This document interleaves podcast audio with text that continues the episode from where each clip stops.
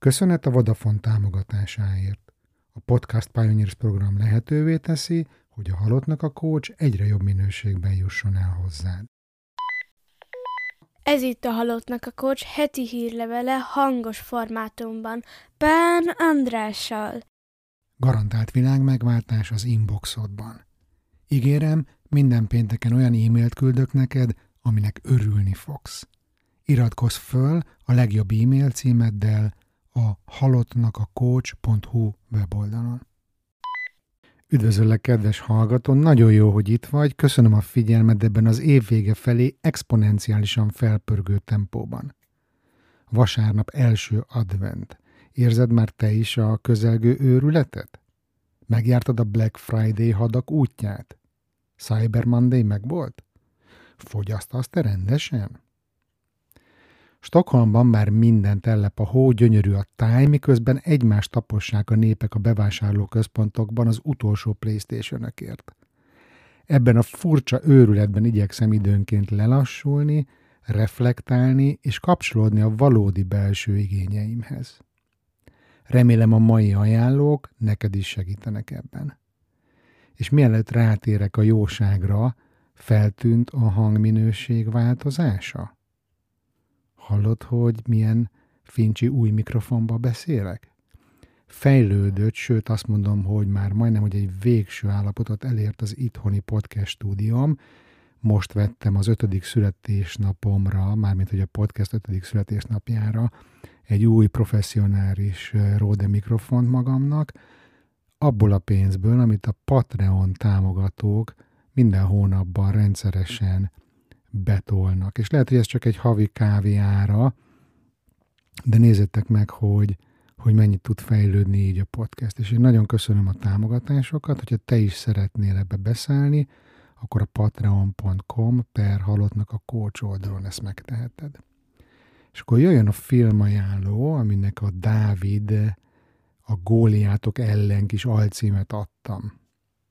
A Disney Pluson megjelent egy 4 részes dokumentumsorozat Keanu Reeves-szel, amely a Brown GP Forma 1-es csapat hihetetlen történetét dolgozza fel. Ha esetleg nem vagy Forma 1 rajongó, mint én, akkor is nagyon inspiráló és tanulságos lehet ez a film, főleg, ha hozzám hasonlóan zabálod az underdog sztorikat. Engem mindig felbillanyoz, amikor az esélytelen nyer. Egyrészt érdekes látni, hogy 2009-ben is még mennyire szexista világban éltünk. Örülök, hogy ennyit változott minden, mert például ma már szerintem elképzelhetetlen lenne, hogy a versenygyőztesei úgy masírozzanak fel a pódiumra, hogy mindkét oldalon tömött sorokban lengén öltözött csinos modellcsajok tapsikálnak, kényszeredett vigyorral az arcukon, miközben puszta biodíszletként vannak csak odaállítva. Egyszerűen szörnyű volt ezt látni, és tökre megnézném ugyanezt férfiakkal. Mi lenne a fejünkben? Mit gondolnánk, hogyha pasik illegetnék ott magukat, miközben a szerepük csupán a vizuális élményemelése lenne? Másrészt az egész csodába illő történet mögött vastagon ott van a mára buzzwordé vált diversity, a vállalatoknál hőn hangoztatott sokszínűség, amit mindenképpen ki kell tenni az ablakba.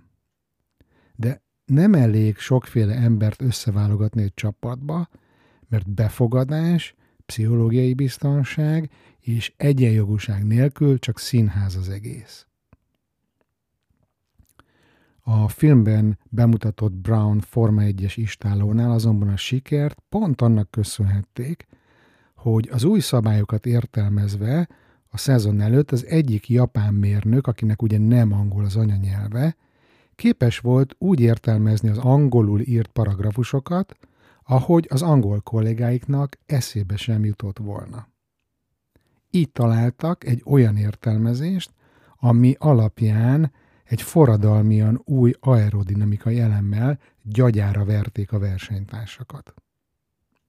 Csodás volt azt is látni, hogy amíg a Brown GP a túlélésért küzdött, addig a nagy, hagyományos versenytársaik mennyire támogatták őket, majd amikor elkezdtek versenyeket nyerni, akkor a Ferrarival és a Mercedessel az élen azonnal megóvták a győzelmeket, és beperelték csalásért a kis csapatot. Tényleg érdemes megnézni, na. És a következő, ez picit ilyen kapcsolódó téma, greenwashing, brainwashing, hogy a diverzitás zászlóra tűző szervezetek sokszor tényleg megragadnak a kirakatrendezés szintjén, és nincsenek tényleges változások a kultúrában. Az inkluzív, sokszínű csapatokat működtető cégek óriási előnyre tudnak szert tenni, ahogy a fenti példából is látszik. A másik fontos kulcsa a sikernek a dolgozók jól léte. Magyarul az employee well-being. Ott aztán végképp mennek a látszatintézkedések. Legyen gyümölcskosár, joga, és már nem is a munkaadó felelőssége a dolgozók mentális egészsége. A héten interjút készített velem a HR Power Magazine, ahol a hónap témája a well-being. Vicces volt, hogy amikor a beszélgetés leíratát átolvastam, akkor láttam, hogy Employee Wellbeing Expert helyett véletlenül Employer Branding szakértő szerepelt a nevem mellett. Ez egy freudi elszórás lett volna? Szerinted az Employee Wellbeing az csak egy hangzatos jelszó? Olyan ez, mint a greenwashing, vagy tényleg szükség van rendszer szintű változtatásokra ahhoz, hogy a dolgozók ne csupán jól érezzék magukat, hanem a legjobb teljesítményüket adják. Köszönöm, hogy feltehettem ezt a költői álkérdést. A cikk hamarosan jön, majd megosztom. A podcast ajánló rovatban én most a múlt héten megjelent 5. születésnapi élő felvételt szeretném még promótálni, az ezen a héten ugye nincsen új epizód, úgyhogy hallgassd meg a 115. epizódot, ha még nem tetted. Jövő szerdán pedig egy izgalmas beszélgetéssel jelentkezem a Svédországban élő Mompreneur mesebloggerrel, Bukkancsal. Addig is lehet pótolni az elmaradt halottnak a coach tartalmakat. És akkor most zene ajánló rovat, old school, new school. Én nem tudom, hogy a kamaszodó leánygyermekem, vagy a közelgő hazaköltözésünk okán, de elkezdtem érdeklődni a magyar könnyűzene fiatal, feltörekvő női előadói iránt, és örömmel tapasztaltam, hogy a hip-hop rapben is van kakaó. Most jelent meg a Sissi első rendes nagy albuma, Sistahood címmel, ami elég ütős lett szerintem. Van, hogy felbasz, aztán elmúlik a méreg, kurva ADHD, eltűnök, mire magam azt érek. És most, hogy elkészültem 10 hónappal később, mégis lépek, szépen nézek, nem is lehetnél megértőbb. Azért nem hoztam még beljebb, mert a túl könnyű elveszni, nekem még mentőcsónak kéne, nem meg kibasz, hogy jetski. A rika, hogy megnyílok, mert hát nem igazán tetszik, ez a nyomorod az internetre, gyerünk lányom, tedd ki, mindened a terítékre, tedd ki, az arcodat a YouTube-ra, majd tedd ki.